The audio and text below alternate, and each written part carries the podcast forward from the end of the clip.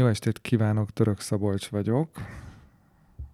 2021. július 31-e van, és két okból kifolyólag köszöntem, úgyhogy jó estét kívánok. Az egyik az, hogy este van, 21 óra 59 perc.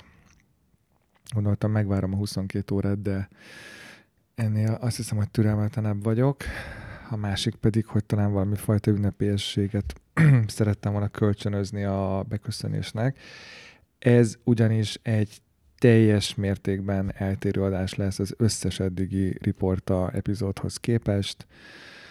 Nem lesz benne vágás, nem lesz benne zene, nem lesz benne szignál, és ami végképp nem lesz benne a szerkesztettség. Egyetlen egy fontos tematikája azonban van, mégpedig az, hogy szeretnék arról beszélni, hogy milyen érzések és gondolatok vannak bennem a három évvel ezelőtt befejeződött amerikai utam kapcsán.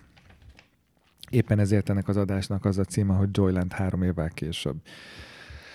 A, a Joyland az a Riporta nevezetű podcastnek a második évada, 8 plusz 2 részből áll, ha jól emlékszem.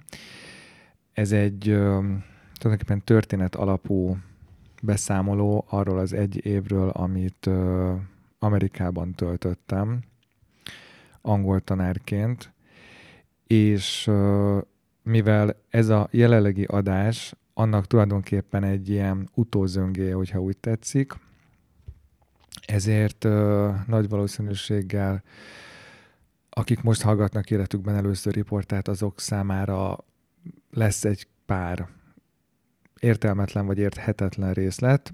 Um, alapvetően azt javaslom, hogy ha most hallgatja valaki először a riportát, akkor először a második évadot, évadot hallgassa meg, vagy hallgasson bele, hogy egyáltalán tetszik-e neki. A neve Joyland és a második uh, évad a riportának.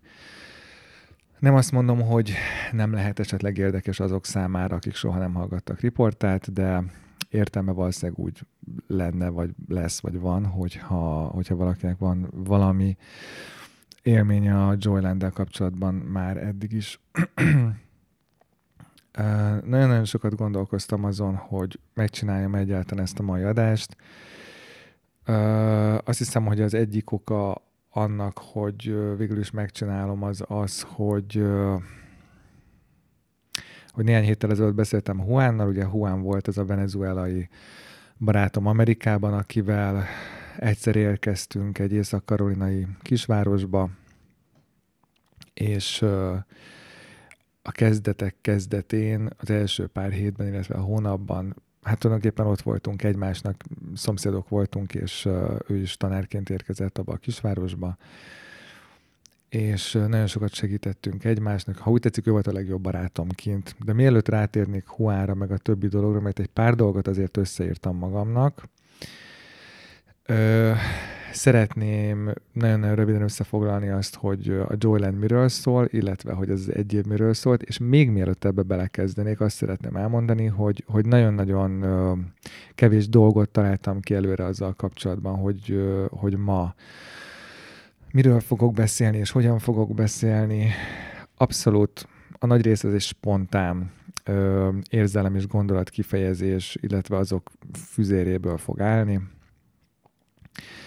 És ö, hogyha néha kicsit nehezen veszem a levegőt, az azért lesz, mert ö, valami mm, elmondhatatlanul telezabáltam magam most vacsorára. Tehát gyorsan ettem és sokat. Tehát ahogy egy normális fogyókúrához ez méltó.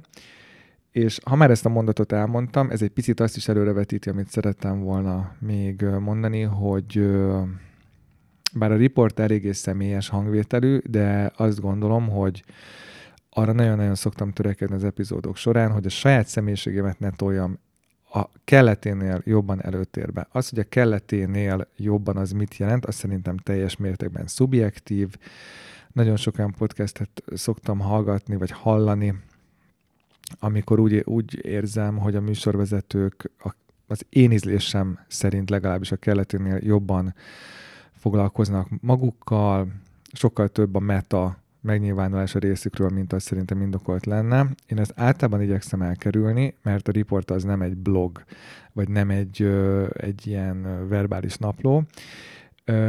Viszont ebben az adásban pontosan ez fog történni, ugyanis ez egy bónuszadás, tehát tulajdonképpen egyik évadhoz sem kötődik, a második évadhoz kötődik, de nem rész egyik évadnak sem. Egyszerűen ránéztem a naptára, láttam, hogy július 31-e jön. Július 31-e ugye az a, az a nap 2017-ben, amikor kimentem Amerikába, és az a nap 2018-ban, amikor visszajöttem Amerikából, tulajdonképpen napra pontosan egy évvel később, és úgy gondoltam, hogy érdekes lenne így három évvel később egy picit reflektálni erre. Szóval mindjárt belekezdek ebbe, csak fontosnak tartottam elmondani, hogy, hogy minden eddig riportadáshoz képest ez a mostani ez teljesen más lesz. Szerintem jóval személyesebb, valószínűleg szerteágazóbb, szerkesztetlenebb, spontánabb, talán egyeseknek kevésbé lesz modoros, vagy talán természetesebbnek fog egy picit hangzani ez az egész adás, és valószínűleg nem lesz mentes a, a divatos kifejezéssel élve az off-topic megnyilvánulásoktól sem, tehát, mint az előbb a vacsorámról is egy kószemlítést tettem, lehet, hogy ilyenek még lesznek, de alapvetően a Joylandről szeretnék beszélni, szóval nézzük is akkor egy picit röviden, hogy miről szólt a Joyland. Ugye én nagyon régóta szerettem volna kimenni külföldre, nagyon régóta alatt azt értem, hogy tehát 37 éves voltam, amikor kimentem, és már 23-4 éves korom körül is megfordult a fejemben, sőt valószínűleg korábban, de talán komolyan 23-24 éves korom körül fordult meg a fejemben az, hogy ki szeretnék menni külföldre. Um, valahogy megérintett az a hangulat. Voltam Hollandiában, akkoriban, mit tudom, Tunéziában, szóval tényleg egyébként egymástól eléggé különböző vagy eltérő helyeken, de nagyon-nagyon megérintett a mássága ezeknek a helyeknek. És úgy éreztem, hogy én ezt meg szeretném tapasztalni. Azt hiszem, hogy ö, talán soha nem volt az bennem, hogy életem végéig kint szeretnék valahol lenni. Lehet, hogy volt én, de őszintén szóval nem emlékszem rá, de az, hogy én szeretnék kimenni külföldre, az egy nagyon-nagyon erős érzésem volt. Az, hogy ennek ez nem jött össze, ennek több oka is volt. Ennek volt családi oka, tehát ilyen családtagról való gondoskodás is volt, hogy, hogy közrejátszott, illetve a, azt hiszem, hogy a kisítőségem is nagyon-nagyon erős faktor volt ebben az egész dologban sokáig. Um, vannak olyan területei az én életemnek, amikben akkoriban szóval nem hittem magamban, és pont. És nagyon sokáig úgy is tűnt, hogy ez nem fog összejönni ez a külföld, és ezt a Joylandben azt mondom, egy picit részletesebben kifejtem, amikor már tulajdonképpen elfogadtam a saját élethelyzetemet Budapesten, és megkedveltem azt a környéket, ahol laktunk, és berendezkedtem egy olyan életre, amiről azt gondoltam, hogy, hogy elégedett leszek vele. Akkor jött egy tényleg a, tulajdonképpen a semmiből egy lehetőség, most amikor azt mondom, hogy a semmibe jött egy lehetőség, azért azt kell tudni, hogy, hogy előtte valami írdatlan mennyiségű energiát fektettem abba, hogy külföldön állást találjak, illetve ami közvetlenül elvezetett Amerikába, az az volt, hogy regisztráltam ugye egy közvetítő irodánál, egy volt tanfolyami csoporttársam inspirációjára pontosabban ő küldött egy linket, hogy Amerikában angol tanárokat keresnek, vagy egyáltalán tanárokat, én ezt megnéztem, elkezdtem gondolkozni, teljes izgalomba jöttem, és egy több hónapnyi regisztrációs folyamat vette kezdetét, regisztráltam, um, aztán jött egy állásinterjú, egy iskolába, oda nem vettek fel, ez volt 2000, azt hiszem, hogy 16-ban, és teljes mértékben letettem erről az egészről. Nem is frissítettem utána az adataimat, fel jöttek az e-mailek, hogy frissítsem, de nem érdekelt elengedtem ezt az egészet, és 2017-ben, gondolom, hogy benne voltam még a rendszerben, jött egy e-mail, hogy egy iskola interjúzni akar velem, tehát újra interjúzni akar velem, csak úgy, mint 2016-ban, akkor is ugye egy észak-karolinai iskola volt ez, és 2017-ben is egy észak-karolinai iskola szeretett volna velem állásinterjút csinálni, Észak-Karolina Amerikának a keleti partvidékén található. Ezt csak azért mondom el, mert sokan nem tudják, hogy hol van. Nekem se volt igazándiból nagyon pontos képem arról, hogy, hogy hol található. Ha valaki New Yorktól elindul délfelé, akkor egy ilyen kb. 9-10 óra autóút után neki megy Észak-Karolinának, vagy hogyha Floridából elindul északra, ha jól emlékszem, az is egy talán egy 8-10 óra út, tehát szóval valamelyik részéről kezdjen el valaki menni, és akkor megtalálja Észak-Karolinát. Ez a közvetítő cég, ez alapvetően négy államba közvetített tanárokat, Észak-Karolina, Dél-Karolina, Florida, és ha jól emlékszem, Virginia, de észak volt talán a legnagyobb, és a székhelyük is ott volt ennek az irodának. Én sokáig nem is hittem abban, hogy ők egyetlen igazi cég, de a lényeg az, hogy összejött maga a, az állásinterjú, és aztán jött egy e-mail, hogy engem felvettek, ha jól emlékszem, 2017 um, mit május végén, vagy június elején, tehát szerintem júniusban, és hát mondták, hogy hát akkor egy hónap múlva én mehetek. Ami azt jelentette, hogy nekem egy hónapom volt arra, hogy mindent megszervezzek, egy hónapon volt egyébként arra is, hogy az esküvőnket megszervezzük, mert hogy az akkori barátnőm csak úgy jöhetett ki velem Amerikába, hogyha mi összeházasodunk, és számomra nem volt opció, hogy ő nem jön velem. Úgyhogy pár héten belül össze is házasodtunk, eladtam egy csomó mindent, és ott elkezdtem készülni erre a dologra. Hozzáteszem, hogy ez nem volt azért ennyire egyszerű, mert amikor azt mondták, hogy mehetek, felvetek, stb., én nem akartam kimenni. Tehát engem ez az egész uh, nem érdekelt. Pontosabban um, e, olyan szinten elengedtem addigra ezt az egészet, hogy, uh, hogy én nem is értettem, hogy ez miért jött nekem össze. Persze tudom, hogy erre mondják sokan azt, hogy akkor jön össze valami, hogyha már elengedjük, és ez biztos, hogy így van. Erre különböző magyarázat van. Nekem nincs igazándiból erre jó magyarázatom, ha csak az nem, hogy a sors arra akarja megtanítani az embert, hogy elengedjen dolgokat, és ne ragaszkodjon hozzájuk, vagy, ha, vagy az embert, vagy engem. De hát nyilván van, akinek ez túl spirituális. Nem tudom, a lényeg az, hogy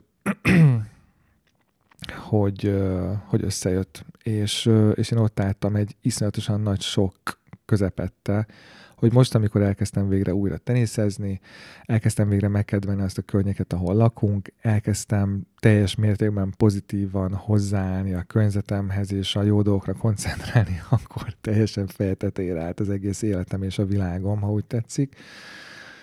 És jött egy nagyon-nagyon durva időszak. Erről nem beszélek nagyon sokat a Joyland nevezetű nyolc részes kis minisorozatomban, de ennek a lényeg az volt, hogy tényleg ilyen hajnali három-négy óráig nem tudtam elaludni, vagy ha el tudtam aludni, akkor, akkor biztos, hogy felkeltem, csatakos lepedővel, izzadt testtel. Néztem, ahogy a fény beszűrődik a reruxa vagy a redőny különböző résein és a falakon táncol a holdvilág, vagy valami táncolt, nem tudom, mi táncolt, de a lényeg az, hogy, hogy emlékszem erre az érzésre, amikor az ember éjszaka tépelődik, és nem tud aludni, és gyomorgörcse van, és kettő nagyon erős erő húzza két teljesen különböző irányba. Ez egy ilyen, tehát széttépi az embert belülről. És,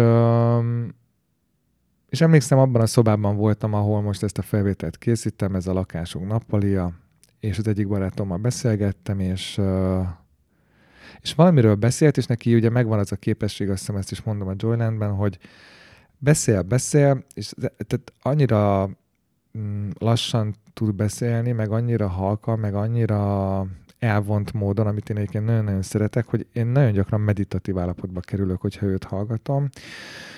És lehet, hogy ez a meditatív állapot segített abban, hogy egy idő után nem is, nem is ráfigyeltem, hanem valahogy így elúztak a gondolatom, és beugrott az a szó, hogy kíváncsiság.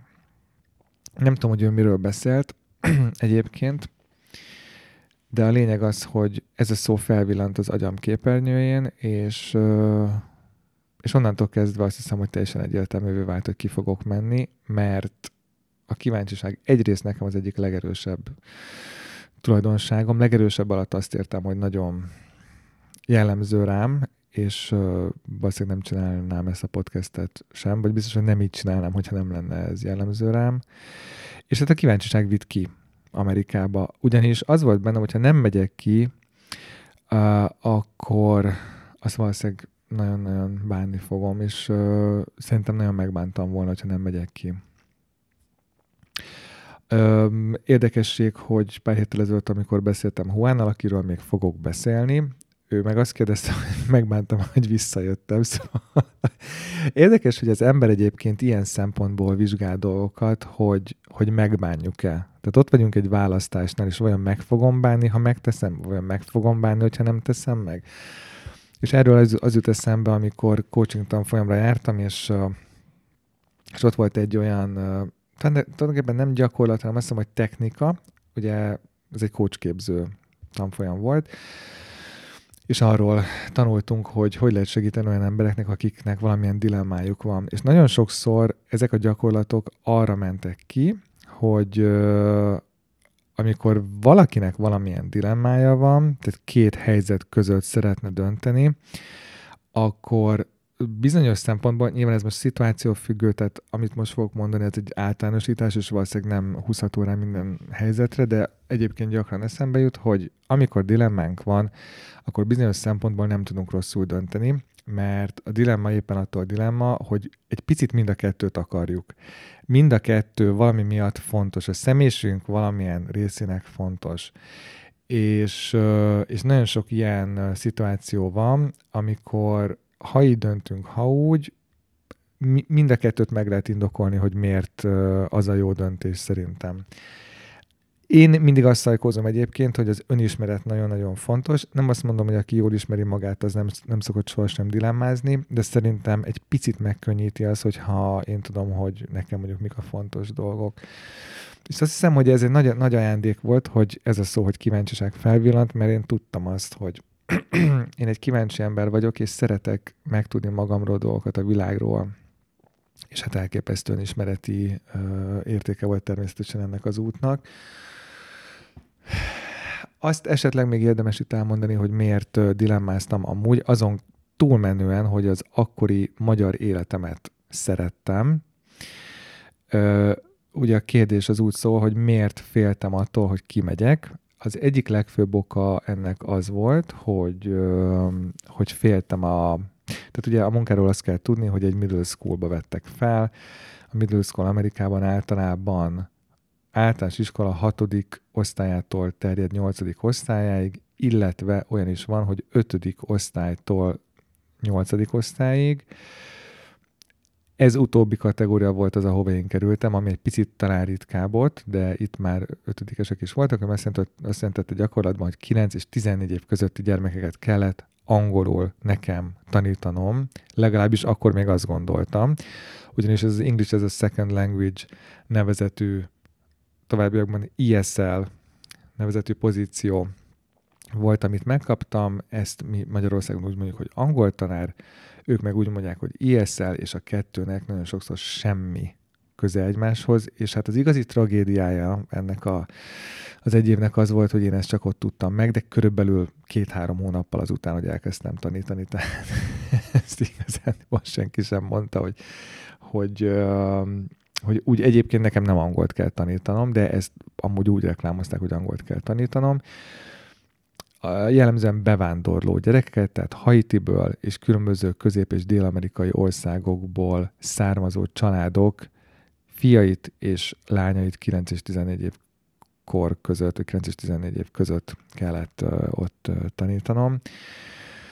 És mivel nekem nagyon-nagyon kevés tapasztalatom volt ezzel kapcsolatban, ezért nagyon-nagyon féltem ettől a szereptől, ettől a feladattól, egyrészt az ismeretlentől, másrészt az ember agyába azt, szaj, azt súlykolják állandóan, hogy, hogy ott hogy gyakorlatilag a, a hat évesek is minimum egy kalasnyikovval járnak iskolába, és agresszívek, és borzalmasak, és elkényeztetettek, és stb.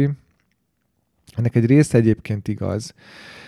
Utólag én tényleg őszintén azt gondolom, hogy nem ez volt a legfőbb baj. Ez egy nagyon nagy faktor volt, ami miatt én csak egy évet töltöttem ott, de nagyon-nagyon fontos, hogy nem ez volt, és egyébként én azt gondoltam, és azzal nyugtattam magam, hogy oké, okay, biztos nagyon kemény lesz, főleg, hogy bevándorlók gyerekeit kell tanítani, és ez alatt egyébként azt értem, hogy az egy dolog, hogy amerikai gyerekeket tanítana az ember, de az, hogy még bevándorlók is, ott lehet sejteni, hogy ott azért bizonyos feszültségek is vannak bennük, hiszen esetleg nem beszélik annyira jól a nyelvet, másik kultúrából, kultúrából jönnek, és nyilvánvalóan ez azért feszültségekhez vezethet, ami megint csak részben bejött, részben nem. De én azzal nyugtattam magam, hogy olyan tanári kar lesz majd, amelyik engem támogat. És ez volt a legnagyobb tévedésem, és hát Eckhart Tolle neve ugrik most be, aki egy spirituális tanító.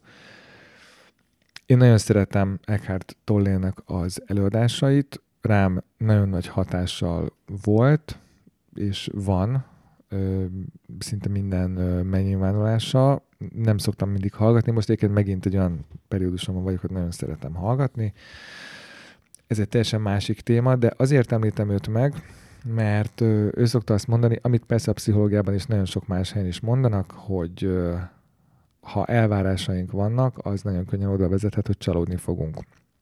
Ami tudom, hogy egy közhely, csak szóval ez egy olyan közhely, olyan közhely amelyet megélni egy betonkemény dolog. Tehát ugyanis velem ez történt. Kimentem úgy, hogy nagyon sok mindenre készültem, de arra, hogy én szám szerint a nullához közeli bármi fajta támogatást fogok kapni az iskola vezetőségétől, most itt elsősorban egyébként az igazgatóra gondolok, Szóval ez volt az egyik legnagyobb sok, és, és azt gondolom, hogy egy ilyen, ilyen szituációban nagyon nehéz úgy kimenni, hogy az embernek, meg nekem, ezt most azért tettem ezt a különbségtételt, mert a pszichológusok szokták azt mondani, hogy ne kezdjünk így mondatot, hogy az ember, hanem mondjuk azt, hogy én, mert hogy nem hárítjuk el a felelősséget, de van egyébként olyan, hogy általánosságban szeretne fogalmazni valaki, mint én, szóval nem véletlenül mondtam így, de mindegy, jól elvitatkozgatok magammal. Szóval a lényeg az, hogy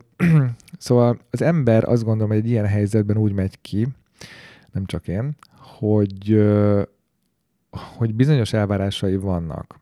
Aki nem úgy megy ki egy ilyen helyzetben, hogy vannak bizonyos elvárásai, az szerintem vagy tök hülye, vagy valami fajta megvilágosodottsághoz közeli állapotban van. Tehát egyébként egy nagyon magas lelki vagy ö, intellektuális szinten van az én megítélésem szerint.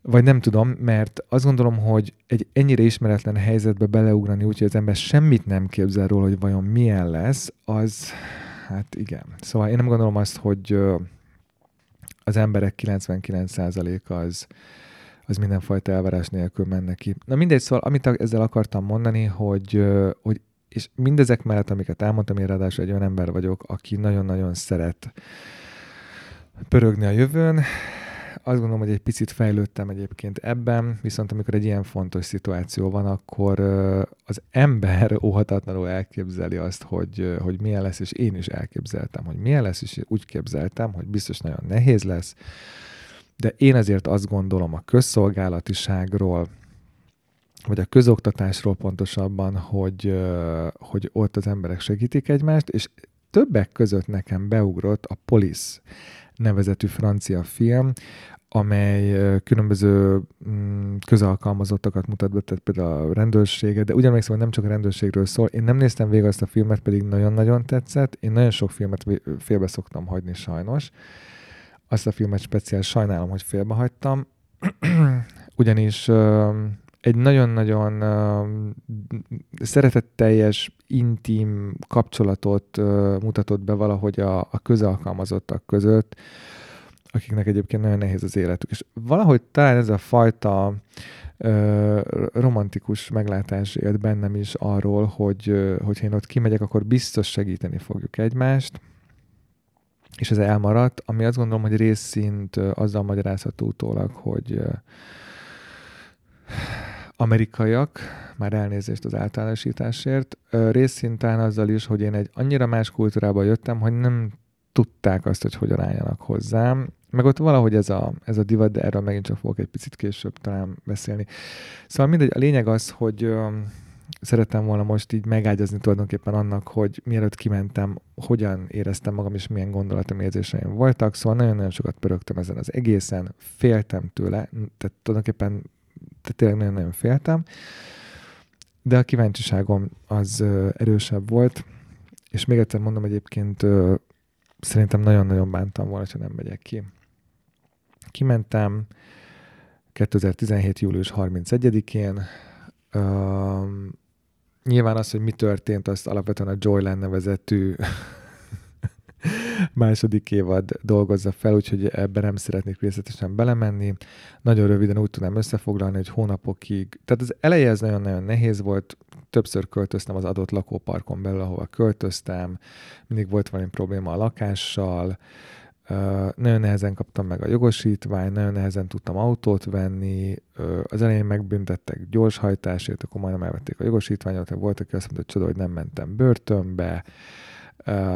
Tehát voltak itt így izgalmak igazándiból az elején, és ez még csak az első három hónap volt, és akkor arról még nem is beszéltem, hogy gyakorlatilag, és akkor kikapcsolták az áramot egyszer, mert egy, egy félértés miatt nem fizettem, pontosabban valahogy nem volt átírva arra az új lakásra a nevem, nem tudom az áram, szóval a lényeg az, hogy, hogy tehát ez egy ilyen, mit tudom, ilyen 35 fokos, 3000 százalékos páratartalmú észak-karolinai nyári napban kaptam egy ilyen egy ilyen kis üzenetet a kirincsemen, hogy akkor itt most nincsen áram, ami hát így nem volt annyira nagyon jó.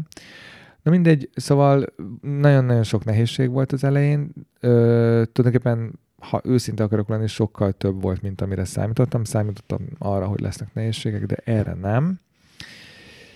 És, és hát akkor még ugye nem beszéltem a tanításról, ami, ami borzalmas volt, ugyanis az elején én azt gondoltam, hogy oda megyek, és akkor angolt fogok tanítani, és akkor bevittem ilyen English file, meg ilyen tankönyveket, mint amit ugye itt a budapesti kis nyelviskolámban is, vagy nyelviskolánkban, nem, nem az enyém, hanem ahol dolgozom, de szóval, hogy amiket ott használunk többek között.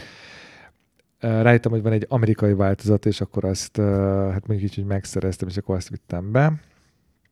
És hát ez nagyon jó volt, mert hogy az ott tulajdonképpen senkit nem érdekel. Tehát a, a, se a tanulókat, se senkit, és, és abszolút nem, nem működött. Végtelenül frusztrált voltam, a tanulók azok egyébként kezdetben nem voltak rosszak, viszont ahogy megérezték a bizonytalanságomat, szerintem így fokozatosan, hát mondjuk így a torkomnak estek, és ugye folyamatosan ment ez a miért kell nekik ott lenniük. Még annyit nagyon röviden erről, hogy ö, ráadásul az én tantárgyam, az ISL, az nem egy különálló tantárgy, hanem én a különböző csoportokat az ő adott tantárgyukról hát húztam ki, ez most ez ilyen tükörfordítás volt, ahogy ott szokták ezt mondani, szóval ez praktikusan úgy néz ki, hogy valakinek van mondjuk egy matematika órája, mondjuk egy hetedikesnek, és az ő, az ottani órák, ha jól emlékszem, 75 percesek voltak, fogalmam sincs, hogy miért. Tehát én se azt nem értem, hogy, hogy egy ennyi idős gyereknek miért kell 75 percen keresztül egy órán keresztül, egy tantárgyra figyelnie, Ráadásul a középiskolában azt hiszem 90 perces órák vannak, szóval teljes mértékben értetetlen volt ez a számomra, de a lényeg az, hogy abban az iskolában, ahol én tanítottam, egy pici 3-400 fős iskola volt, ott ö, valakinek volt mondjuk egy 75 perces matematika órája, én abból a 75 percből 45 percre ö, áthívtam azt a diákot a saját tantermembe, ö, nem csak egy osztályból, hanem mondjuk jöttek különböző helyekről, és, és amíg az ő osztálytársai 75 percig matematika órán voltak, ők 45 percre az én órámon voltak, és egyébként olyan is volt, hogy, hogy egyszerre ott volt mint egy hetedikes, ötödikes, meg nyolcadikos az én órámon. Tehát igazándiból erről megint csak sokat tudnék beszélni, ez is egy káosz volt, és ezt is nekem kellett az elején eldöntenem, hogy csináljam-e azt, hogy mit tudom én, az első órámon csak hetedikesek vannak, a második órámon csak ötödikesek, aztán utána csak hatodikosok, stb. Kockáztatva azt, hogy ezek, akiknek ilyeszerre kell járniuk, ezek esetleg nagyon-nagyon különböző szinten vannak, vagy csináljam azt, hogy az első órámon mondjuk mit tudom én, haladó tanulók vannak, akik már jól beszélnek angol, és akkor ott lesznek nyolcadikosok, ötödikesek, hatodikosok, ott ugye kezelni kell azt, hogy különböző korú gyerekek vannak együtt. Na mindegy, szóval végül is úgy döntöttem, hogy inkább tudásszint szerint osztom be őket. Egy csoportban volt, hogy csak, mit tudom én, 4-5-6 tanuló volt, de volt is, hogy azt hiszem 10-11, vagy 12, vagy talán egy picit több is. Igazándiból ez rémálom volt, amikor itt 10 fölötti gyerek sereg jelent ott meg. Abszolút nem értettem, hogy mit mondanak, ugyanis mindig úgy beszélt, mint egy rapper, aki be van szívva, és uh, ez persze lehet ilyen életkori sajátosság is, de mintha mindenkinek szájzára lett volna. És hát jó pár olyan tanulóm volt, aki sokkal jobban beszélt angolul, mint én, egészen egyszerűen azért, mert uh, ott volt egy ISL követelmény, egyébként egy szerintem teljesen uh, irreálisan nehéz tesztel, ami a négy alap készséget tesztel, tehát az olvasást, a hallgatott szövegértést, tehát a listeninget, a beszédet és az írást, és uh, én igazándiból hónapokkal később értettem meg, hogy nekem nem angolt kell tanítanom, hanem nekem ezeket a készségeket kell fejlesztenem. Annak érdekében, hogyha ők utána elmennek egy nevezük itt történelem órára, itt egyébként társadalomtudomány volt, social studies, de mindegy, szóval nevezük történelemnek, tehát hogyha valaki elment történelem órára, akkor neki meglegyen az a képessége, hogy ő egy szöveget tud értelmezni, és, és ez sokszor igazándiból nem az angol tudásukkal függött össze, hanem az olvasott szöveg értésével kapcsolatos készségeikkel. De mire én odáig eljutottam, hogy én ezt a mondatot így el tudjam mondani, akár magyarul, akár angolul, hogy, hogy az én munkámban erre volt szükség, addigra minimum két-három hónap eltelt, és addigra már teljesen mindegy volt szinte, hogy mit csinálok ugyanis rengeteg frusztráció volt, volt, hogy kiabáltam is a gyerekekkel, amire, hát persze most mondhatom azt, hogy nem vagyok büszke, de az a helyzet, hogy uh, hozzáteszem, nagyon, ez elég ritkán fordult elő, de valami olyan mértéktelen frusztráció volt bennem, um, hogy, uh, hogy ezt nem, tud, nem tudtam egyszerűen, uh, nem tudtam kezelni. Most iszom egy kis teát. Ne legyek még frusztráltabb, ha erre gondolok. De mindegy, szóval igazándiból Juan egyszer azt mondta, hogy a tanulók olyanok, mint a cápák, akik vérszagra jönnek, és ez bármennyire is egy latin-amerikai túlzás volt, van benne igazság. Tehát a gyerekeknek nagyon-nagyon finom szenzoraik vannak annak érzékelésére, hogy egy tanár mennyire biztos a dolgában, mennyire bizonytalan, és bár én azt gondolom, hogy nem vagyok rossz abban, hogy az esetleges bizonytalanságaimat palástoljam, mivel nekem sem volt jó válaszom arra, hogy nekik miért kell az én órámon lenni, bár biztos mindig mondtam valamit erre a kérdésre, ezért hát nyilvánvalóan ők is megérezték ezt a, a helyzetből fakadó bizonytalanságot, és ezért egyre növekvőbb lelkesedéssel kérdőjelezték meg, hogy miért kell ott lenniük. Jöttek ugye a szemtelenkedések, a, a különböző fegyelmezetlenségek, szóval Szóval ez egy nagyon-nagyon nehéz időszak volt, és, és tényleg életem egyik legsötétebb ö, időszaka minden nap frusztrációval, és délután három órára teljes mértékű lelki, mentális és szellemi leépüléssel, és nekem minden reggel újra kellett építenem önmagam. Uh, és ez így ment tulajdonképpen kis túlzással kilenc hónapon keresztül, tehát ez elkezdődött ez a történet szeptemberben, és ez így ez így zajlott júniusig. Igazándiból voltak hullámvölgyek, és voltak jobb időszakok is, Um, hozzáteszem, hogy, hogy az, hogy, hogy december, januárra egy ezzel együtt is értékelhető együttműködést tudtam összehozni a diákokkal. Tehát volt egy idő után rendszer. Nagyjából tudtam, hogy mit szeretnék, hát nem tanítani nekik, de mondjuk mit szeretnék gyakorolni velük. Az, hát az életem egyik legnagyobb teljesítménye, és azt gondolom, hogy, hogy sikerült velük egy nagy részt egy együttműködést kialakítanom, a legrosszabbakkal is. Azt nem mondom, hogy százszerékig mindenkivel, de de hogy honnan fordítottam meg ezt a dolgot, az, az így utólag is ilyen nagyon-nagyon durva. Tehát ez arra így, szóval durva visszagondolni. Abban nagyon-nagyon sok munka volt, és őszintén szóval sok szeretet is a részemről, mert, mert egy pár tanulót nagyon-nagyon megszerettem, és és azt gondolom, hogy, hogy azért amikor, ez is elhangzik a Jolandban, amikor a születésnapomat megünnepelték, kaptam leveleket, amiben megköszönték a munkámat, meg gyerekek, meg rajzoltak nekem, meg hát nyilván ilyenkor mondanak ilyet, hogy én vagyok a legjobb tanár, meg ez a legjobb óra. Ezt már akkor tudtam, hogy ez 5 perc múlva ez 180 fokos fordulatot is vehet. De voltak ilyen kis pici örömök, amik egy ilyen helyzetben a világot jelentik, és, és ezekre egyébként jó gondolni. Viszont ha már a tanulóknál tartunk, van egy dolog, amiről azt hiszem, hogy nem beszéltem a Joylandben, és nagyon fontosnak tartom elmondani, és egy nagyon pici jegyzetet azért készítettem erre a mostani monológomra, ami egyébként nem tudom milyen hosszú lesz, úgyhogy szerintem még egy ideig itt, itt beszélgetek magamban. Szóval csak felírok magamnak valamit, mert a legelején elfejtettem valamit mondani, amit akartam mondani. Azt írom, hogy miért éppen Alaszka, és hogy miért éppen ez jutott eszembe, ezt majd ha nem felejtem el, akkor elmondom.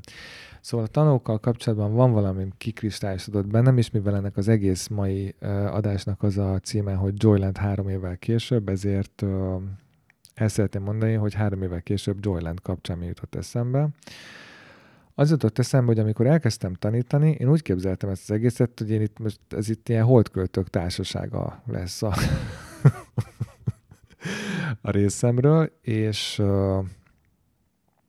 és úgy képzeltem, hogy jó, tök nehéz az elején, de majd biztos a végén azokkal a tanulókkal, akik a legnehezebb, majd azok oda jönnek, és akkor megöleljük egymást, és akkor nem tudom, mindenki sír, hogy mennyire fantasztikus, hogy ez lett, meg. Mit tudom én, jó, nyilván ezt most így szándékosan egy picit túl dramatizáltam, de voltak, megmondom őszintén, ilyen, ö, ilyen vízióim, és ö, azt hiszem, hogy ebben is az van, hogy én az emberi kapcsolatokban a mélységet keresem.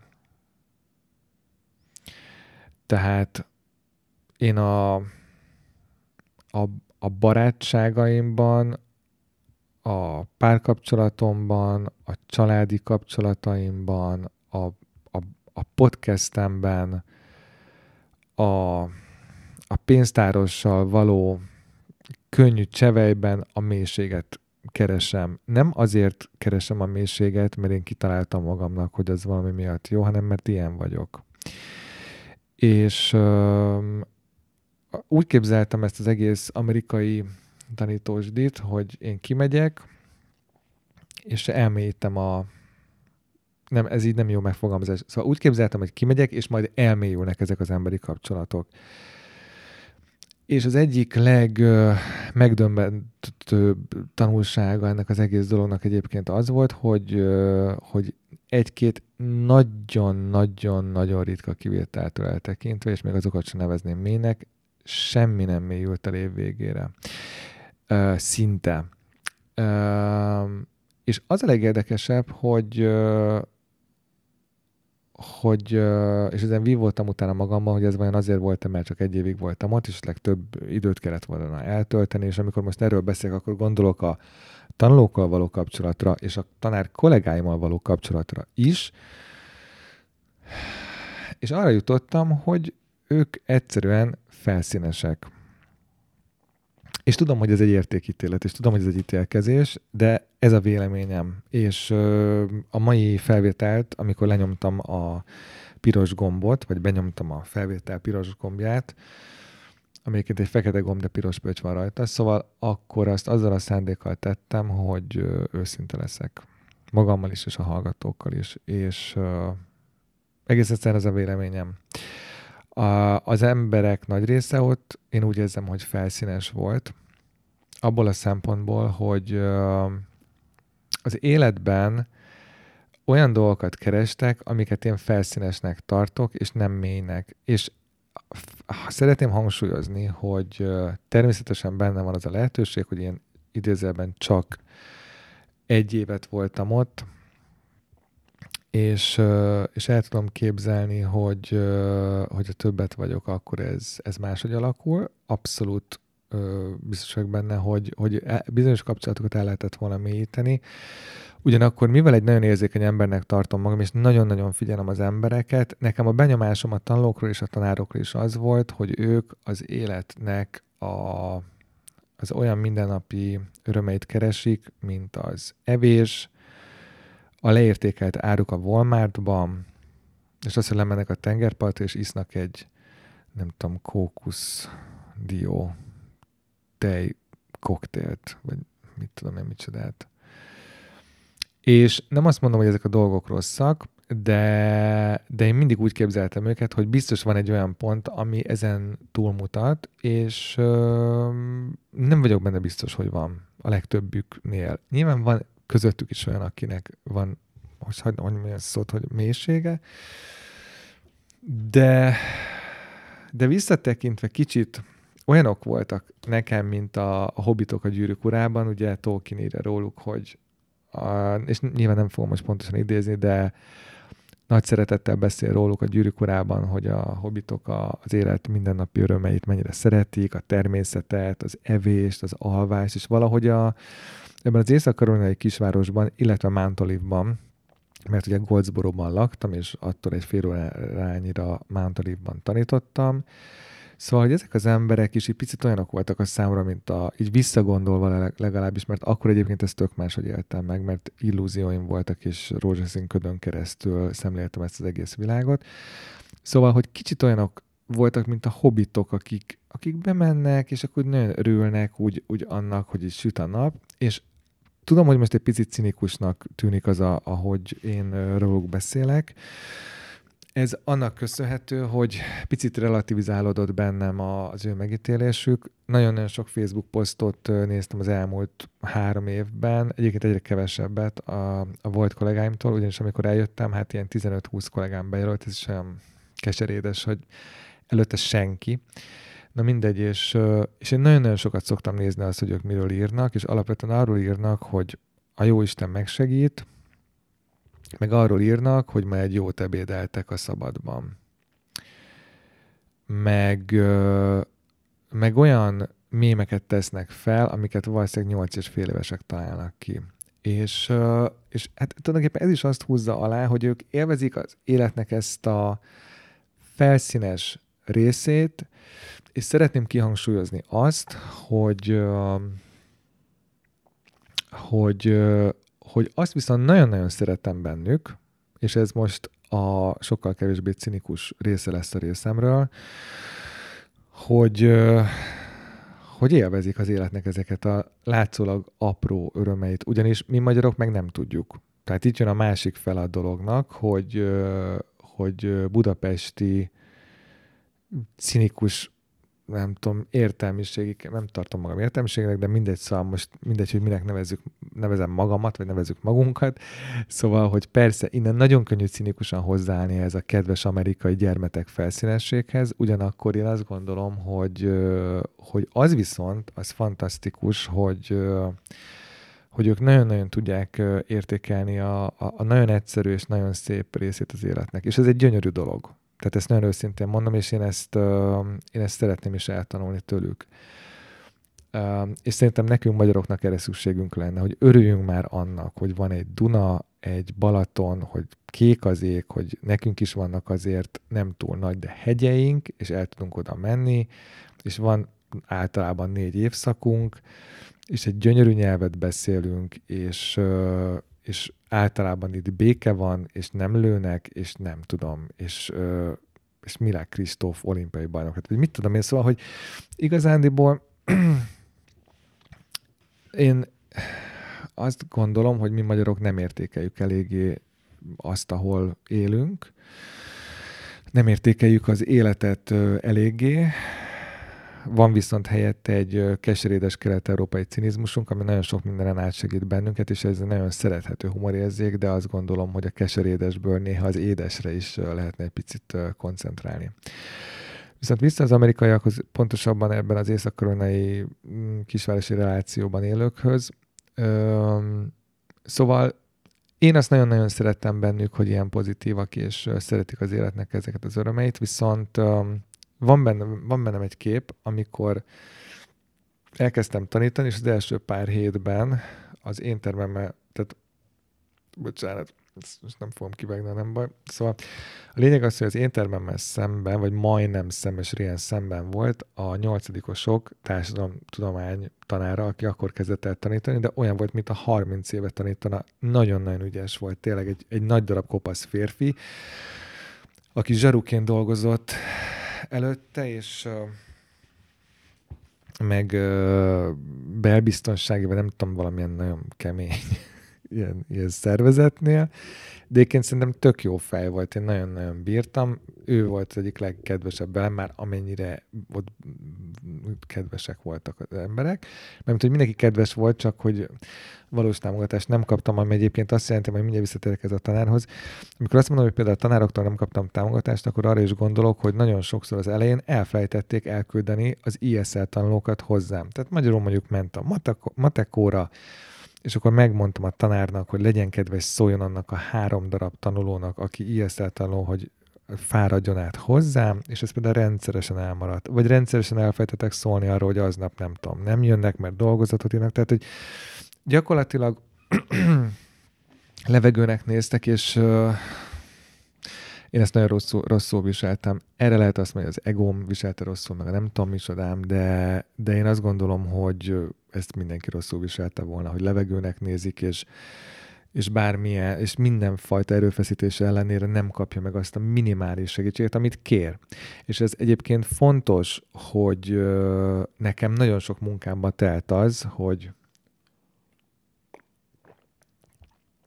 segítséget kérjek, mindig is presztis kérdést csináltam abból, hogy én nem kérek segítséget. Itt kértem, és nem kaptam.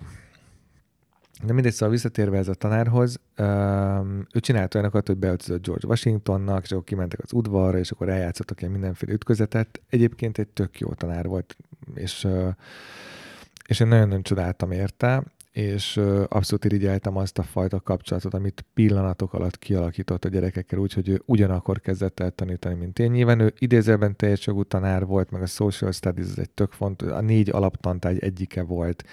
Az ISL az nem volt a négy alaptantárgy egyike, az nem is tudom minek volt ott.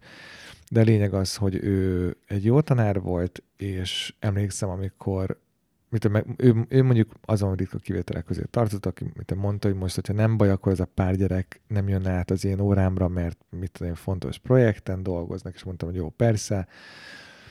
És akkor emlékszem, hogy ott álltam a termem előtt, és akkor néztem, hogy ezek a gyerekek elmennek, nem tudom, háborúzdit játszani az udvar, és ennek a tanárnak a vezérletével, és akkor beöltöztek, és akkor ott kiabált a folyosón, hogy igen, jó, megnyertük a polgárháborút, vagy valami hasonlót, és akkor így Pár méter álltam tőlük, szerintem nem látta senki, hogy ott vagyok, és csak azt láttam, hogy ez a nagy darab tanár valami parókával a fején valamilyen történelmi figurát alakít, és emlékszem, hogy ott álltam és mosolyogtam, és volt bennem egy ilyen szeretet, hogy de jó, itt vagyok, és, és tök, hogy élvezik ezt a tantárgyat, és, és hogy arra fogok törekedni, hogy, hogy ezt a fajta kapcsolatot, ami láthatólag megvan ezen tanár és a diákok között, szóval, hogy ezt majd én is ki tudjam valamilyen szinten alakítani. És azt hiszem, hogy előre mosogtam, hogy milyen jó lesz, hogy, hogy itt ez megtörténhet, és látom ezt a potenciált. És ez volt ilyen szeptember-október környékén, és hát júniusig kellett várnom arra, hogy rájöjjek, hogy ez soha nem fog itt megtörténni. És nem is történt meg.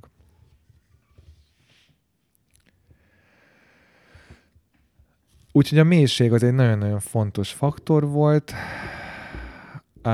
a gyerekekben is kerestem ezt a fajta nem is intellektuális mélységet, hiszen sokszor olyan családokból származtak, hogy nem volt túl inspiráló a számukra intellektuálisan, mondjuk az, hogy egy pulyka feldolgozó üzemben dolgoznak a szüleik, és ezt remélem nem kell mondanom, hogy nem lenézésből mondom, ez egy egyszerű tény.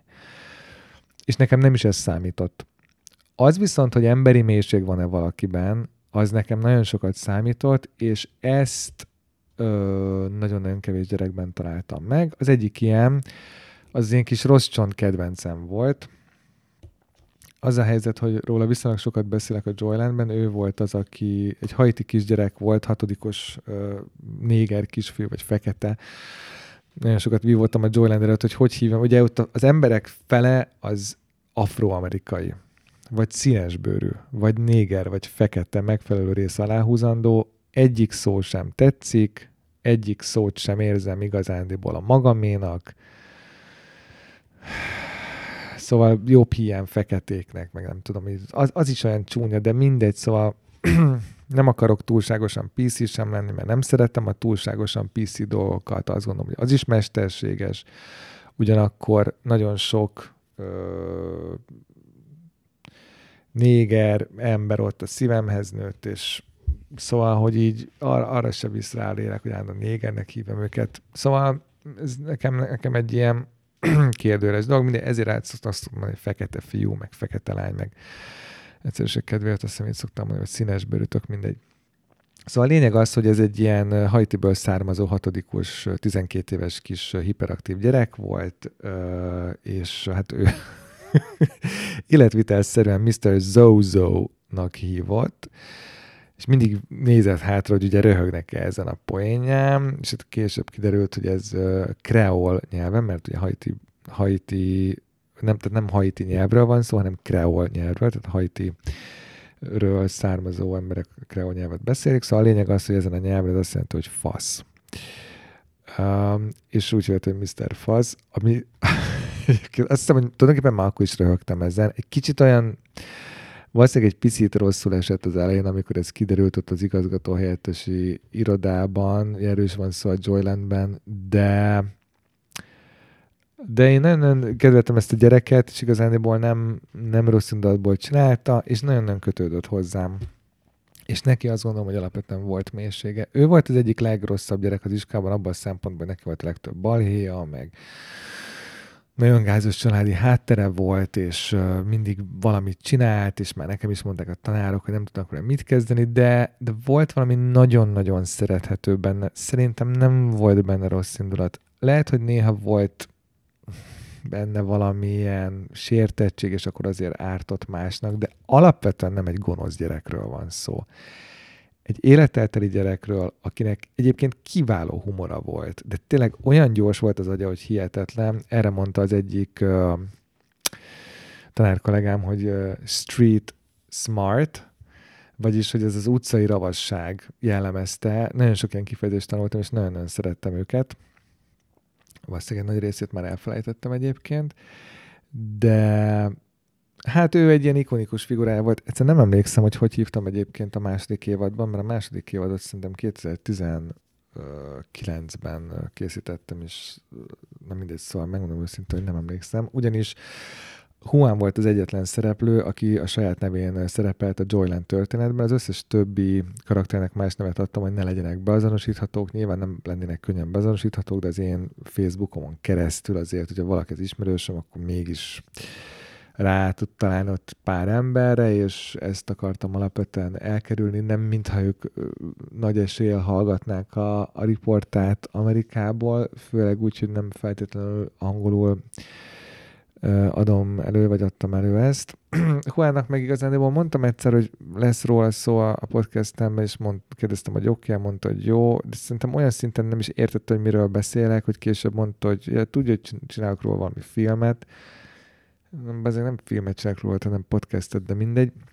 Szóval mindegy, igazándiból Juan el, elvileg, mondjuk azt, hogy tud, tud arról, hogy a saját nevét szerepelt a Joylandben. Ő nem beszél annyira jól angolul, de azért ő angol tanár volt, ez is egy érdekes dolog. Na mindegy, Szóval a mélységet mindenképpen meg akartam említeni, hogy, hogy úgy éreztem, hogy igazándiból mély emberi kapcsolatokat senkivel nem tudok kialakítani, és ezt csak azért szeretném megemlíteni, mert mert az egész olyan volt, mintha egy ilyen egy nagyon furcsa filmet néznék kívülről, aminek fakók a színei. Tehát képzeljünk el egy olyan filmet, ami, amit nézünk, és néha nem feltétlenül értjük, és néha talán egy picit unalmas is, néha meg olyan kínos, vagy feszült, vagy frusztráló, és majdnem olyan, mint a fekete-fehér lenne a film, de nem fekete-fehér, vannak benne zöldek, meg barna, meg piros, de minden ilyen halvány, mint a ki lenne mosva, és ez is ilyen volt, hogy valahogy nem értek be a színei ennek a, ennek a filmemnek. És um, ez egy nagyon-nagyon furcsa érzés volt, mert ezt is tök máshogy képzeltem. Azt gondoltam, hogy itt azért kicsit több mélységet, már megint ezt szólt, nem tudok más mondani, tehát több mélységet találok az emberekben, és valahogy nem, az is olyan furcsa volt, amikor volt az évzáró, az is olyan, nem is egyszerre volt az évzáró, azt hiszem, hanem ilyen talán évfolyamonként, és akkor ott is így, amikor a, a kisvárosi emberek ott próbálnak felöltözni valami ünnepélyes ruhába, de az is olyan, egy ilyen falusi bár, nem tudom, ezt nagyon nehéz megfogalmazni, de az egész olyan szedetvedett volt. Nem tudom, nagyon nem. De közben meg a, a tornateremnek a padlója az olyan szinten le volt lakkozva, mint a Britney Spears videoklipben, szóval az gyönyörű volt. És az is nagyon furcsa volt, hogy állítólag, ezt nagyon sokszor meghallgattam, hogy ezek a gyerekek mennyire szegény családból származnak, és egyébként ez biztos, hogy így van. Tehát én ezt nem kétlem, de ott gyakorlatilag csak 5 tonnás autókkal jártak az emberek, tehát ezekkel a trakkokkal. De, és, és igazából nagyon-nagyon sok drága autót láttam. Szóval jó, a gyerekeknek egy jó része az iskola busszal járt, viszont mivel többek között tagja voltam azoknak a tanároknak, akik a nap végén ott terelgették a gyerekeket, hogy beszálljanak az autójukba, én nagyon sok autót láttam, az autók sorban álltak, hogy felvegyék a gyerekeket, és iszonyatosan sok, hát hogyha Budapesten járnának ilyen autóval, nem, arra azt mondanánk, hogy az egy, az egy nagyon gazdag ember. Szóval ez is egy nagyon érdekes dolog volt, de ebbe megint csak nem szeretnék belemenni, mert nem, alapvetően nem ez a lényege. De ezt, a, ezt az előző dolgot, ezt mindenképpen el akartam mondani, hogy valahogy úgy éreztem, hogy nem sikerült ezen a felszínen valahogy túljutnunk. Akkor most ránézek a jegyzeteimre. Igen. Hát itt felírtam magamnak ezt a hobbitos példát egyébként, hogy uh, ugye a gyűrűk urában az egyik legszebb dolog az, hogy vannak a hobbitok, akik nagyon egyszerű népség, nagyon szerethető és egyszerű népség, és aztán egyszer csak Gandalf azt mondja, hogy több van ebben a kis hobbitban, mint elsőre gondolná az ember, vagy valami hasonlót mond, és ez egy gyönyörű mondat. Mert arra, arra világít rá, hogy a, a kisemberben sokszor több van, mint amit ő gondol, vagy egy olyan emberben, aki, aki esetleg maga sem gondolja azt, hogy benne több van. Uh, legalábbis az én nagyon egyszerű és közhelyes értelmezésem, és, és azt hiszem, hogy én is reménykedtem sokáig, hogy ezekben a kisvárosi emberekben több van. És mondom még egyszer, simán lehet, hogy több van. De én akkor ez alatt az egy év alatt azt láttam, hogy, hogy megmondom őszintén többet feltételeztem róluk, mint amit aztán adtak, és egyébként ebben nem csak ez van benne, amit az előbb mondtam, hanem az is, hogy a legminimálisabb segítséget sem kaptam meg mondjuk a 90%-uktól, nem kaptam meg azt a fajta segítséget, amit már csak a józan paraszti ész alapján is jó lett volna, ha megadnak, ugyanis együtt kellett egy csomó szituációban működnünk, tehát közös tanulóink voltak. És ott valahogy ez az élni és élni hagyni elv érvényesült. Az egyik legtöbbet hangoztatott mondat az volt, hogy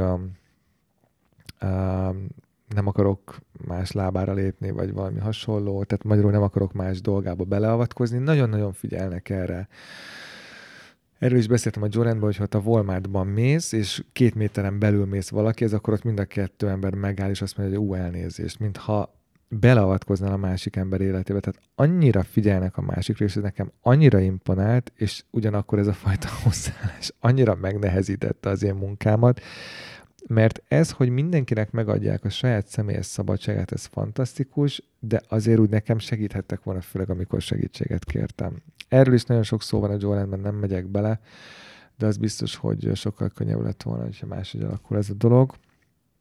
Szóval, hogy több volt-e bennük, mint az elsőre látszott? Hát a legtöbbükben szerintem nem.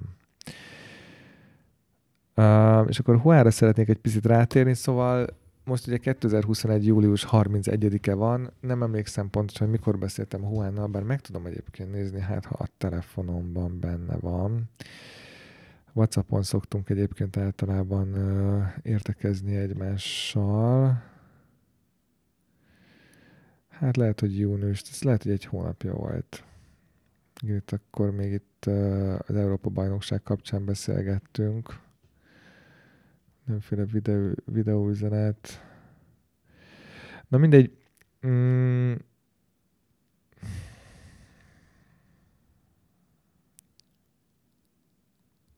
Jó, szóval az a lényeg, hogy fogalmas is, hogy mikor beszéltünk, pár hete az biztos.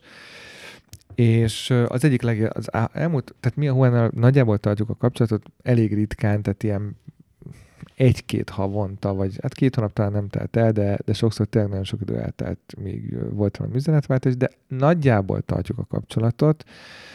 Nekem volt azért egy olyan olyan része az elmúlt három évnek, amikor már az volt bennem, hogy én már nem akarom annyira vele tartani a kapcsolatot. Nem azért, mert bármi rossz érzésem vagy gondolatom lett volna vele kapcsolatban, egyszerűen csak úgy nem éreztem a, az értelmét. Most ez furcsán hangzik, de inkább amikor tartottam el a kapcsolatot, valószínűleg az volt bennem, hogy kíváncsi voltam, hogy mi van vele, és emögött meg az van, hogy egy picit talán arra is kíváncsi voltam, hogy velem mi lett volna, hogyha kint maradunk. Ugye a, az egész egy évnek a végével kapcsolatban csak annyit szeretnék elmondani, amiről nem beszéltem megint csak túl sokat a Joylandben. És most sem fogok, viszont ennek az egésznek semmi értelme nem lenne, hogyha nem lennék annyira őszinte, mint amennyire most leszek. Szóval annak, hogy mi a feleségemmel hazajöttünk, annak volt egy olyan oka is, hogy a feleségem annyira nem érezte jól magát kint. Én nem szeretek róla sokat beszélni, most sem fogok. Egyébként körülbelül ennyit akartam ezzel az egésszel kapcsolatban elmondani. Ö, nagyon sok mindent tetszett neki, de az kétségtelen, hogy, hogy neki az, hogy ugye az első egy évben nem dolgozott, és ott nem nagyon vannak járdák, és nem annyira könnyű elmenni helyekre, és ő azért ennél egy sokkal szabadabb, meg függetlenebb valaki, szóval, hogy neki ez egy nagyon-nagyon nehéz szituáció volt, plusz pár másik dolog is ott így a, az egész szituációval kapcsolatban nehéz volt a számára, és hát nyilvánvalóan én ezt éreztem, meg hát beszéltünk is erről, és akkor, amikor kilenc hónapnyi frusztráció van az ember munkájában, amikor az első három hónap tele van nehézségekkel, mind a, az autót, mind a lakást, illetően meg egy csomó minden mást, plusz az ember felesége nem érzi teljesen jól magát abban az adott szituációban. Ezeknek, ja, és akkor a közvetítő céggel is ugye voltak konfliktusaim, szóval ez egy olyan robbanó elegyet alkotott, aminek szerintem nagyon más eredménye nem lehetett. Illetve lehetett volna, hogyha a közvetítő céggel nincs az a konfliktus, de az volt az utolsó csepp a pohárban, ugyanis én ugye kaptam egy lehetőséget Dél-Karolinában, fel is vettek oda, mindenki nagyon szimpatikus volt. Én úgy érzem, hogy akkor egy év elteltével én már nagyon-nagyon tudtam, hogy egy ISL tanártól mit várnak, és mi a, az, amit ott nagyjából csinálni kell. És tulajdonképpen akkor, amikor elkezdődhetett volna egy, egy picit magabiztosabb élet talán, bár hát most ezt is nehéz megítélni, mert egy, egy, egy tök más államban, egy tök más iskolában, egy tök más lakásban, szóval megint egy életet felépíteni, szóval most ebben nem menjünk be, hogy ez mennyire lett volna könnyű, de mindegy, szóval volt egy elég nagy konfliktusom a közvetítő cég egyik uh, igazgatójával, a dél-karolinai részleg igazgatójával, és azt tulajdonképpen egyértelművé tette, hogy uh, hogy nem maradunk, és nagyon-nagyon sajnáltam. Volt egy, egy rövid idő, vagy hát szóval a személyiségem egy része megbánta akkor közvetlenül. Tehát még kim voltunk Amerikában, és én megbántam azt, hogy úgy döntöttem, hogy hazajö, hazajövünk. Uh, és mindent megtettem, hogy kint maradhassunk, azt hiszem, hogy erről sem beszéltem a második évadban. Ugyanakkor meg így utólag azt gondolom, hogy ennyit tudtam, tehát hogy teljesen betelt a pohár minden szempontból. És, és akkor itt jön Juan, és a pár héttel ezelőtti beszélgetésünk, akivel az elmúlt három évben nagyon sokszor beszéltünk, úgyhogy vagy ő, vagy én, vagy mindketten némi alkoholos befolyásoltság hatása alatt voltunk. igazából a Juana én nagyon szeretek bebaszva beszélgetni, akkor most beszéljünk tisztán erről a dologról. Beszéljünk tisztán a nem tisztán beszédről, vagy nem tiszta beszédről. Egy nagyon-nagyon szórakoztató valaki, de most valahogy úgy alakult, hogy, hogy szerintem így vagy teljesen józan volt, vagy nagyon keveset ivott. Ezzel nem azt akarom mondani, hogy alkoholista, csak, csak valahogy így jött ki mindig, hogy így beszélünk. Nem mindegy, és meg hát inkább hétvégeken volt erről szó, és, és valahogy tök más volt, mint általában. Egyrészt szerintem jobban figyelt rám, lehet, hogy az angol is egy picit fejlődött, és és érdeklődőbb volt, mint általában. A Juan ez hol érdeklődő, hol nem, alapvetően egy ilyen kicsit ilyen ösztön lény, de most ösztön lény alatt pozitívabb dolgot is értek, de a lényeg az, hogy most olyan nagyon tiszta volt az egész ember, és nagyon érdeklődő, és megkérdezte, hogy azt hiszem, hogy, hogy megbántam-e, hogy hazajöttem, és akkor hát mondtam neki, hogy hát igazándiból mióta hazajöttem, ugye gyarapodott a családunk, erről majd lehet, hogy fogok csinálni egy podcast évadot, de ezt nem tudom még, ez eléggé bizonytalan.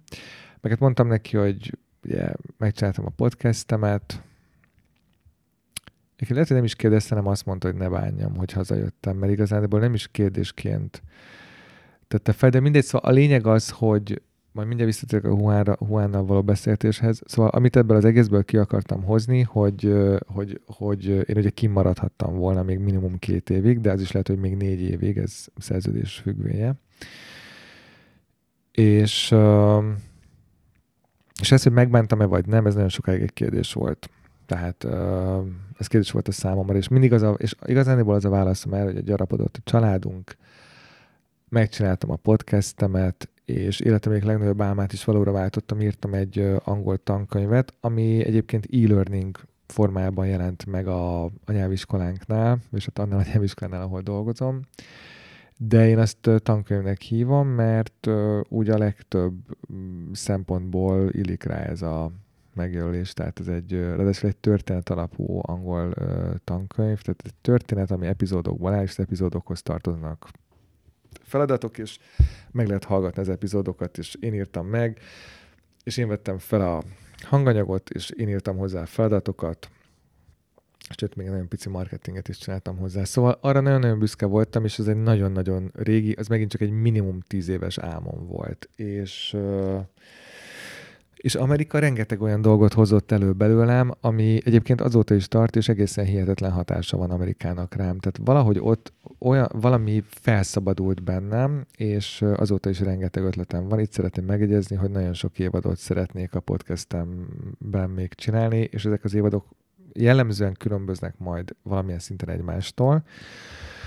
De szeretném azt hinni, hogy mindegyikben lesz egy kis uh, riportás uh, dolog, vagy íz, vagy hangulat, hogyha, hogyha van ilyen. Szóval visszatérve Huára elkezdtünk vagy erről az egész dologról beszélni, és, és ő azt mondta, hogy hogyha Dél-Karolnában dolgoztam volna, akkor is ugyanez lett volna. Ő egyébként spanyol és ISL tanár is volt, mert idéntől egyébként már csak spanyol tanár lesz, de egyébként négy évig mind a kettő volt.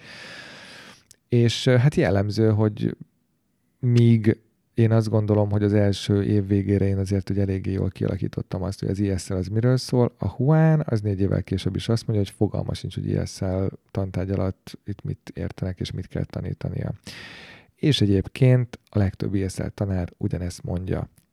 És most majdnem mondtam egy csúnyát, de annak ellenére, hogy őszinteséget ígértem a mai műsorba, ez nem azt jelenti, hogy, hogy gorombának is kell lenni tehát igyekszem azért kontrollálni magam, viszont hát van bennem egyfajta mm, egy pici düh, megmondom őszintén, vagy harag, vagy indulat, és értetlenség is, hogy az ottani ESL tanárok, és ide tartozik az a hölgy, akit Vendinek hívtam a podcastemben, és aki többek között felvett engem, és az ottani ISL tanárok koordinátora volt. Az volt az utolsó éve, ami nekem ott az első éven volt egyébként, ez is olyan, mint egy ilyen filmben, egy ilyen halálos fegyver, vagy mit, mi, micsodában, hogy uh, szóval én nagyon szerettem őt emberileg, de nem tudta kellőképpen elmagyarázni, hogy ez a munka miről szól, és ezért egy nagyon picit, hát már nem haragszom rá egyébként. A többiekre azt hiszem, hogy igen, hogy nem tudták azt mondani, hogy figyelj, itt igazából nem angolt kell tanítani, hanem a négy alapkészséget fejleszt velük úgy, hogy ők, mármint az ISL tanulók helyt tudjanak állni a négy alaptantárgyban. Pont. Tehát ennek a munkakörnek ez a leírása, és ezt senki nem tudta elmondani. Ilyeneket mondtak, hogy hát, hogy neked kell rájönnöd, hogy a tanulóidnak mi az igénye, minden tanuló más, meg mit tudom én. Szóval igazából ilyen fasságokat mondtak, ami egyébként az amerikaiakra, bár itt nagyon sok dél-amerikai is volt, az ISL, tanár, az ISL tanárok nagy része dél-amerikai volt. De a, az amerikai néplélekre és szóhasználatra és kommunikációra nagyon-nagyon jellemző, és itt javaslom minden hallgatónak, hogy ilyen szemmel és füllel és aggyal nézze az amerikai filmeket. Szóval amikor az amerikaiak beszélnek, akkor rengeteg általános, üres, olcsó közhelyet puffogtatnak, amiknek semmi értelmük és semmi konkrétumot nem hordoznak, viszont nagyon fontos hangulati elemet hordoznak magukban, tehát ilyen például az, hogy meg tudod csinálni, meg hogy megoldod, meg minden rendben lesz. És ezeknek a mondatoknak egyébként hangulatilag nagyon fontos szerepe van az ő életükben, és azt hiszem, hogy talán a Jordanben is beszéltem arról, hogy amikor naponta tehát a reggel úgy kezdődik, hogy mondjuk 15-ször elmondom azt, hogy jól vagyok, akkor én azt úgy tapasztaltam, hogy kb. 5%-ot az hozzájárul az én jó közérzetemhez. Tehát egyébként ez hihetetlen, de tényleg jobban lettem egy picit. Lehet, hogy ugyanolyan, nem, tehát lehet, hogy majdnem ugyanolyan szarul éreztem magam utána is, de egy picit az, hogy azt mondom, hogy megkezdik, hogy hogy vagy, nem azt mondják, hogy hello, hanem hogy hogy vagy, és azt mondom, hogy köszönöm, jól.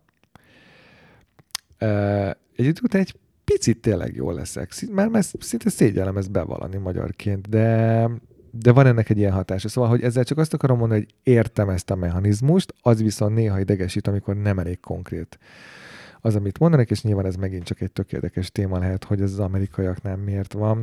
Egyébként az egyik elméletem ezzel kapcsolatban az, hogy olyan nagy az ország, hogy sokszor csak ilyen általános dolgokkal lehet összefogni mondjuk több millió embert. Ez olyan, mint amikor van egy nagy multinacionális cég, de bemész oda reggel kilenckor, ránézel a falra, és akkor ott vannak ilyen feliratok, nem tudom, hogy a kedves hallgatók hol dolgoznak, de mondjuk bemész az X multinacionális céghez, megcsinálod a kávédat, jobbra nézel, és a kafetéria falán oda van felírva, hogy mi egy nagy család vagyunk, meg hogy meg tudjuk csinálni, meg hogy nem tudom, értékes a munkád, meg ilyenek vannak felírva, hogy innováció, bizalom, becsület, nem tudom micsoda, és akkor igazándiból, amikor ennyi ember dolgozik, akkor nagy általánosságokkal tudnak operálni, gondolom az ilyen szervezetek, és akkor azzal lehet összefogni az embereket. Szóval nem tudom, de ez egyik elméletem Amerikával kapcsolatban. Egyébként tök érdekes volt, amikor Huánnal beszéltünk, ugye Whatsappon, de videó chat volt, akkor valami miatt Juan az félmeztelenül kiment a, a folyosójukra. Egyébként egy évvel később, amikor én eljöttem, most nem tudom, hogy az év végén, nem, azt hiszem egy évvel később, vagy nem tudom mikor, mindegy, szóval én eljöttem Amerikából, Juan ott maradt ugye a, a, abban a lakóparkban, ahol laktunk, és utána átment egy onnan kb. 10 percre lévő hát zsír ugyanilyen a lakóparkba. A mai napig nem tudom pontosan miért, mert akkor így hadovált össze-vissza, hogy változatosságra van szüksége, meg, meg új emberekre. Szerintem alapvetően ott volt valami konfliktusa valakivel, mert egyszer, mint a célozgatott volna is, de mindegy, és uh, szóval az új lakóparkjában van azóta is, és mindezt most, amikor beszéltünk pár hete, akkor egyszer csak félmeztelenül Szóval Juan ugye úgy kell elképzelni, hogy kopasz, szemüveges, mindig van valami fux rajta, egy picit puhos a... most majdnem azt mondtam, sok sörtől, de mondjuk így, hogy a sok gyors kajától. És, és egyszerűen kipenderült a folyosóra, és ott volt egy, egy elég nagy darab néger kisasszony, akivel elkezdtek úgy vitatkozni, mint a házastársak lettek volna, de az ember nem tudta, hogy most megütik egymást, vagy mindjárt ott elkezdenek ö, szeretkezni a kamerák előtt. Tehát egy ilyen nevezzük évődésnek, ami azért jó, mert Huánnak azért úgy, én nagyon kedvelem a Huán, de valahol úgy viszonylag mérsékeltek az angol nyelvben lévő, az angol nyelvvel kapcsolatos készségei, meg képességei. Egyébként kicsit hasonlóan az én jelenlegi állapotomhoz, csak nekem így a magyarral vannak ilyen gondjaim, nem mindegy, és a lényeg az, hogy, hogy elkezdtünk úgy beszélgetni, ez a néger hölgy is, aki egy szomszédja volt feltehetőleg bekapcsolódott, és rögtön elkezdett irántam érdeklődni, sőt, pár perc után már mondta, hogy milyen helyes vagyok. És ezt csak azért emelem ki, ez alapvetően azért nem egy Tyra Banks-et kell elképzelni, meg nem egy Naomi Campbell-t, csak úgy finoman fogalmaztam, de azért emeltem ki, mert én amikor ott volt. Szóval amikor ott voltam Amerikában, én egy évig, én gyakorlatilag engem ott, mint férfit, abszolút nem vettek észre. Tehát én olyan szinten nem vagyok ott az ideál, hogy, hogy ez valami elképesztő. Nem mintha én oda nagyon csajozni mentem volna ki, csak hogy úgy olyan nagyon feltűnően egy semmi nem tudom, egyszer mondta az igazgatóhelyettes, hogy jó az ingem. És szeretném hangsúlyozni, hogy senkitől nem vártam, hogy engem nagyon dicsérjenek, de, de igazándiból ugye van egy olyan, hogy az ember azért úgy csak észreveszi, hogy őt, mint, mint férfit, vagy nőt, vagy nem tudom, bármilyen szinten is értékelik, vagy bármilyen szinten, nem tudom, csak úgy ránéznek. És nem, tehát ott gyakorlatilag azt gondolom, hogy az ideál az az, hogy egy ilyen minimum 150 kilós ö, ember legyél, az elég jó, hogyha nyílt fegyverviselésre ragadtatod magad, mert hogy ott egy nyílt fegyverviselés van, tehát ha van fegyvered és szoktál vadászni, az nagyon jó. Terepszínű ö, baseball sapka az valószínűleg ö, pluszpont, a szakál és a bajusz, de az az, az, az, az jó rednek.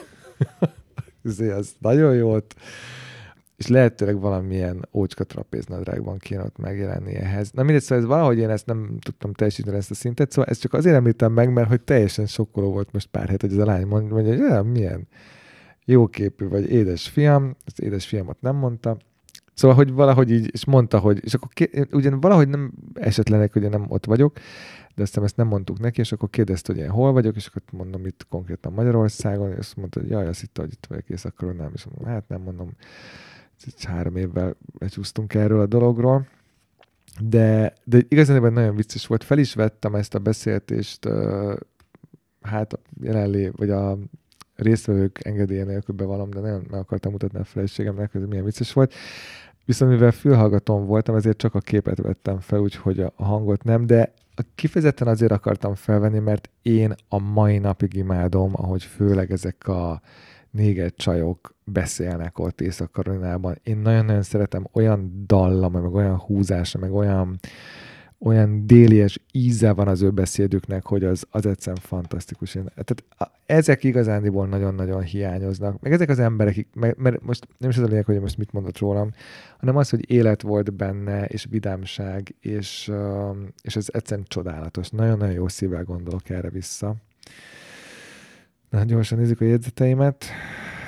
Hát ezt is felírtam magamnak érdekességképpen, hogy a nők nagyon sokszor előre engedtek. Uh, nyilván nem csak engem, hanem úgy általában a férfiakat, és ez nekem egy nagyon szimpatikus dolog.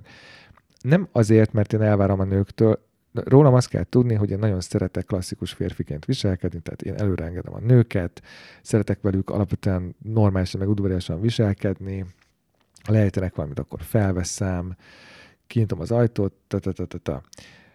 Biztos nekem is vannak önző dolgaim, de hogy úgy az a képem magamról, hogy én szeretek egy ilyen jellegű férfiként funkcionálni, és nekem teljes döbbenet volt ott, hogy a nők, amikor egyszer éltünk mondjuk kollégákkal ajtóz, egy ajtóhoz, akkor így mutatták, hogy tessék. És uh, megmondom őszintén, hogy nagyon jól esett, mert, uh, mert Magyarországon azt érzem, hogy a nők nagyon sokszor ezt elvárják. És uh, hogyha mondjuk mit utcán, vagy nem tudom, bemegyek egy közértbe, és mondjuk egy nőt előrengedek, néha az én azt érzem, hogy a nő vagy elvárja ezt, vagy meg se köszöni, ő megy előre, mint a tank, mert ő egy nő.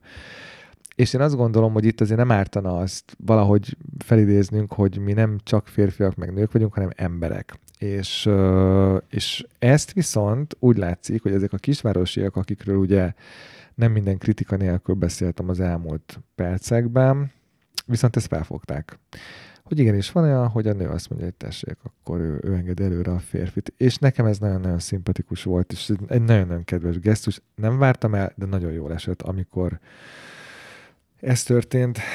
Az elmúlt három évvel kapcsolatban egy nagyon-nagyon fontos dolog, és nagyjából ez lesz szerintem az egyik végszó, hogy Amerikával, vagy ezzel az egész adással kapcsolatban, az az, hogy hát eléggé megkerülhetetlen a Black Lives Matter nevezetű mozgalom. Nyilván ez egy nagyon kényes téma, nagyon sok emberből indulatot vált ki. Az én őszinte véleményem az, hogy ez a mozgalom, ez, ez a feketéknek sokat ártott a szándéka ellenére, mert nagyon sok olyan negatív esemény kapcsolódott ehhez a mozgalomhoz, ami teljesen egyértelműen rossz fényt vetett rá a, arra a célra, ami egyébként lehet, hogy nemes volt. És szeretném kihangsúlyozni, hogy nekem nagyon sok jó emberi kapcsolatom volt a nem tudom, hogy mondjam, színesbőrűekkel vagy feketékkel. Amerikában, tehát a teniszedzőm fekete volt, a teniszpartnerem fekete volt, a kollégáim fele fekete volt, a, az a nagyon ritka kivétel, aki az iskolában engem támogatott, az igazgató helyettes, akinek sajnos túl sok hatalma nem volt egyébként ott, ő is akkor volt ott ö, első évében, vagy neki is ez volt az első éve. Ő egy fekete hölgy volt, és ő emberileg egyébként segített nekem, ez szakmailag azért nem tudott, mert egy csomó mindent ő sem tudott, de emberleg segített nekem, és ezt soha nem fogom neki elfelejteni, és egyébként a legtöbb feketét én egyszer nagyon-nagyon szerettem ott, és nagyon kedvesek voltak, és olyan életvidámság volt bennük, ami fantasztikus.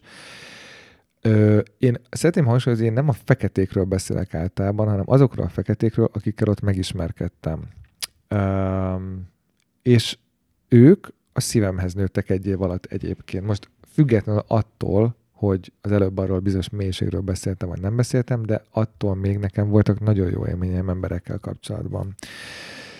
És uh, amikor az egész Black Lives Matter dolog elkezdődött, azért engem az egész nagyon szíven ütött. Egyrészt, mert együtt éreztem nagyon sok feketével, másrészt meg nagyon dühített az a sok negatív dolog, ami ennek örvén keletkezett. Itt most gondolhatunk a boltok kifosztására, stb.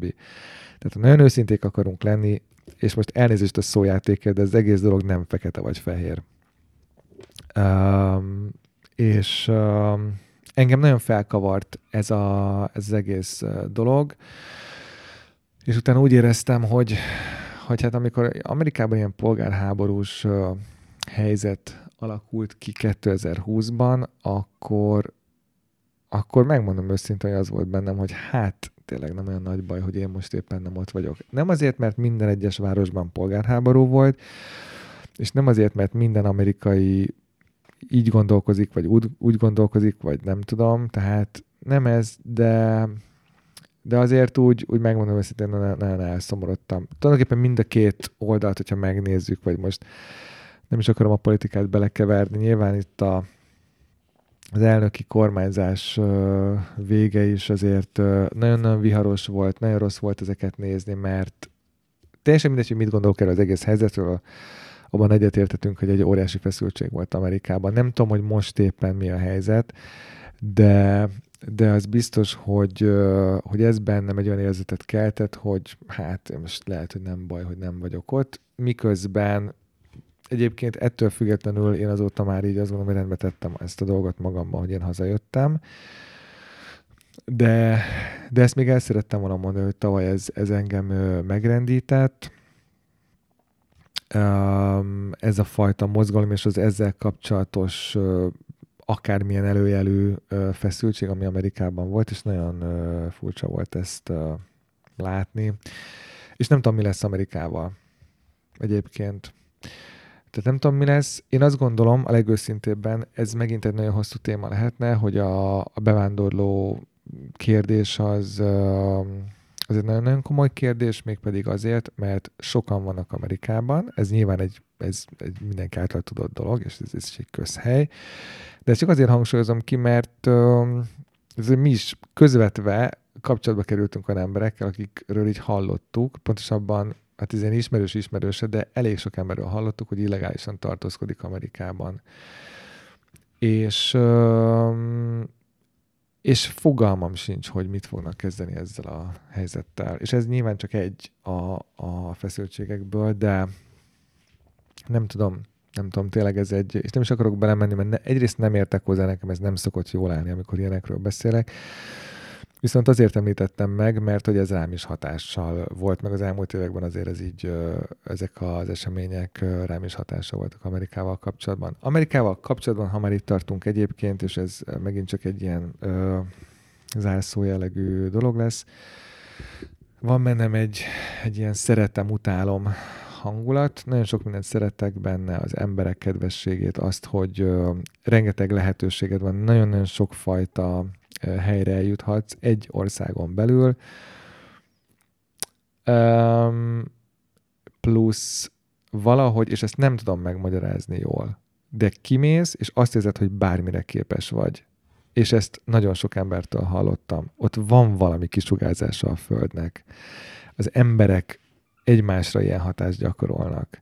Hogy kimész, és azt hiszed, hogy képes vagy. És én úgy jöttem haza, hogy én, hogyha ezt végigcsináltam, én bármire képes vagyok. És uh, úgy érzem, hogy nem azt mondom, hogy a potenciálomat uh, teljes mértékben kiaknáztam, mert nyilván ezt majd az életem vég, végén tudom megmondani, de úgy érzem, hogy azóta egy csomó minden elindult bennem, és ezért viszont ennek az országnak nagyon-nagyon hálás vagyok, mert nagyon sokat kaptam tőle, úgyhogy alapvetően Egyébként én általában szeretettel szoktam gondolni erre az egy évre, azzal együtt, hogy, hogy nagyon sok nehézség volt, és hát a mai napig nyilván azokon a dolgokon, vagy azok a dolgok kicsit ilyen indulatot váltanak ki belőlem, amikor, amikor úgy érzem, hogy más is lehetett volna, vagy több támogatást kaphattam volna, hogy tényleg ilyen nagyon kevés kellett volna csak az, hogy egy picit jobb legyen.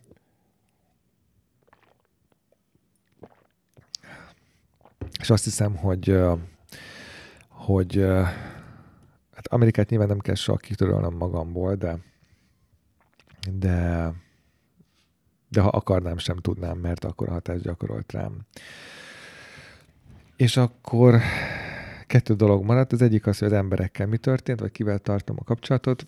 Az egyik ugye Huáról már beszéltem, van a perui család, akik hát befogadtak az első éjszakámon Amerikában, pontosabban, bocsánat, nem az első éjszakámon, az első éjszakámon uh, Goldsboróban, ugyanis én amikor, uh, ugye előtte három napig hotelben laktam, és aztán amikor uh, megérkeztem uh, egy másik városba, városban, és amikor megérkeztem Goldsboróba, hova uh, készültem, hogy ott fogok élni, ott uh, hát egy perui házas pár um, fogadott be, ez is olyan, nem tudom, kalandos, meg nagyon furcsa, hogy ott ö, ők egyébként ö, onnan a hölgy, ö, szintén tanár, ISL, vagy spanyol, vagy nem is tudom már milyen tanár volt, azt hiszem lehet, hogy talán mind a kettő.